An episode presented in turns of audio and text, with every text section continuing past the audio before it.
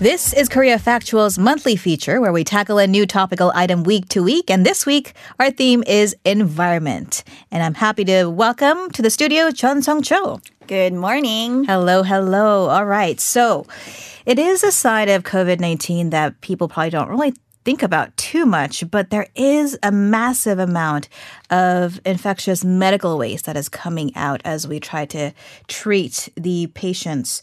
Um, what happens to this medical waste that hospitals are generating? Well, I mean, this waste, this type of waste is something that has to be treated differently. Uh, and garbage contaminated with bodily fluids or other infectious materials is certainly becoming a bigger concern for hospitals around the world as they're grappling with an influx of patients sick with COVID 19. And uh, patients and healthcare workers are quickly going through medical supplies and disposable personal protective equipment like masks. Um, and eventually, all that used gear piles up as medical waste that needs to be safely discarded, right? Uh, and generally, uh, these waste, um, to make sure contaminated trash from healthcare facilities doesn't pose any harm to the public before going to a landfill, uh, it's typically burned, mm. sterilized with steam, or chemically disinfected. Um, and there's already been an uptick of garbage from personal protective equipment in the U.S. and here in South Korea as well. According to the Ministry of Environment, medical waste generated by COVID 19 patients each day amounts to 334,000 kilograms, um, wow. um, 30, 334 tons. Um, and things that aren't usually considered medical waste, like food, uh, now need to be handled more carefully as well after coming in contact with a COVID 19 patient. So it's certainly becoming a bigger problem now. And of course, there is danger for the people who collect the trash as well, sanitation workers. So the World Health Organization has set a guideline for sanitation workers, urging governments to ensure they are properly protected and not exposed to the virus. Tell us about these guidelines. Right. So it's obvious that uh, people handling healthcare waste in particular should wear appropriate gear, including boots, aprons, uh, long sleeved gowns, thick gloves, masks, and goggles or face shields. But what's also concerning is that there are people who have minor symptoms recovering at home. Um, others who are asymptomatic might not know that they have the virus and, you know, they can throw out their trash that is contaminated. Mm-hmm. Um, so it's a huge problem for sanitation workers. Um, there's no evidence that direct unprotected human contact during the handling of healthcare waste has resulted in the transmission of the virus, but the uh, but it can persist for up to a day on a cardboard and for longer on metal and plastic.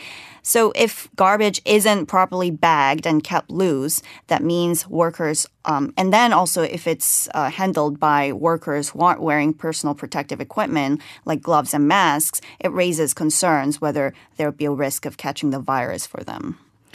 All right, moving on to our next story then. We've learned that COVID 19 can be particularly damaging to lungs as it causes pneumonia. And according to analysis, air pollution is also linked to significantly higher rates of death in people with COVID. Right. So, this research, uh, which was done in the US, shows that even a tiny single unit increase in particle pollution levels in the years before the pandemic is associated with a 15% increase in the death rate. So researchers are now saying that slightly cleaner air in Manhattan, for example, in the past uh, could have saved hundreds of lives. And of course, there are large differences in toxic air levels across countries, but the research uh, points to the fact that people in polluted areas are far more likely to die from COVID 19 than those those living in cleaner areas. And I mean, dirty air was already known to increase the risk of acute respiratory distress syndrome, which is extremely deadly and a cause of COVID 19 related deaths, as well as other respiratory and heart problems. Yeah, and anxious times like this pandemic can lead to unhealthy but self soothing habits such as smoking and vaping, which, of course, we've been told can exacerbate COVID 19 symptoms. So, definitely asking everyone to be mindful of that as you make decisions every day to stay healthy. But mm-hmm. one positive thing out of this historic time, perhaps, is that it is clearing out the atmosphere. The Right. air has gotten cleaner, not just in Korea, but also in India.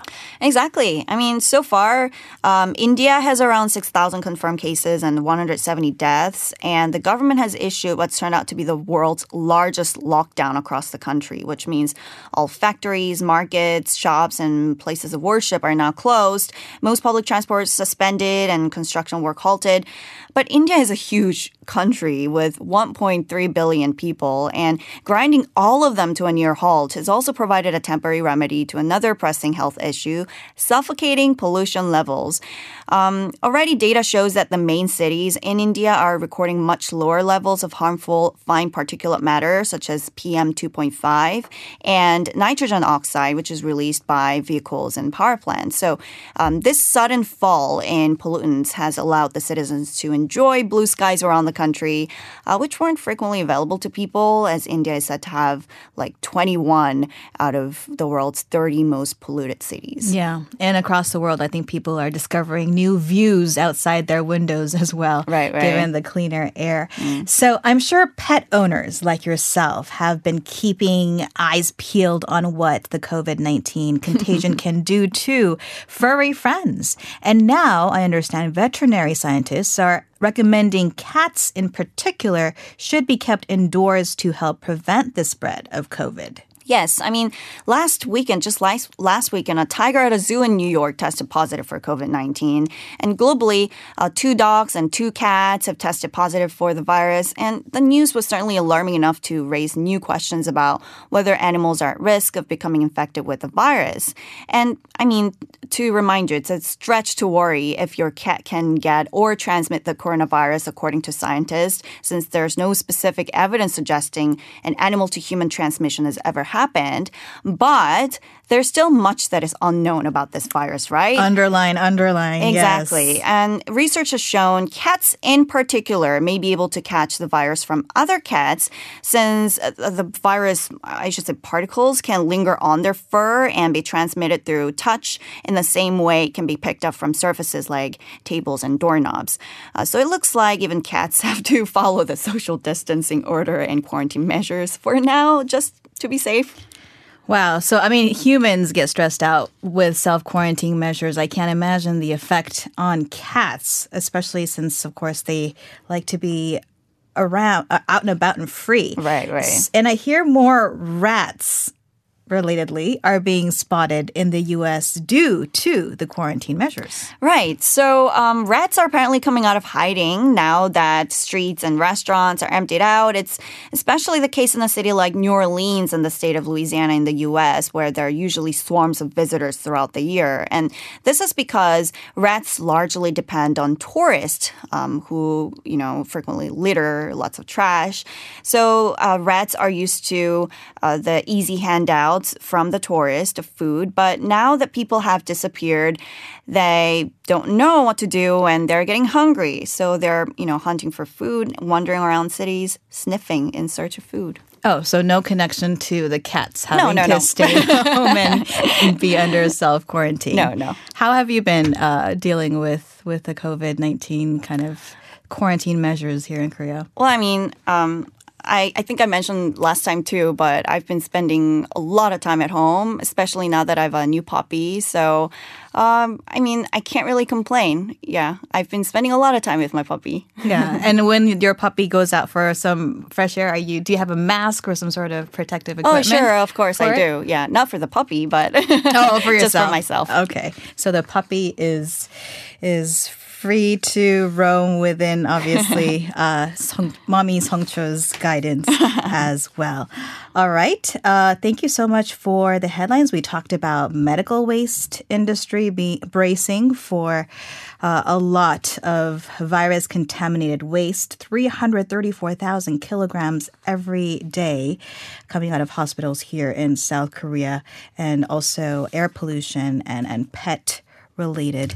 Uh, headlines as well. If you are a cat owner in particular, uh, do keep your felines indoors as much as possible to help prevent the spread of COVID 19. That coming from veterinary scientists. Thank you, Song Songcho. My pleasure. Have a great weekend. You too. And coming up in the next hour, we'll have a special discussion on how COVID 19 is expected to impact the education sector in Korea and beyond. So don't go away. We'll be right back with more shortly.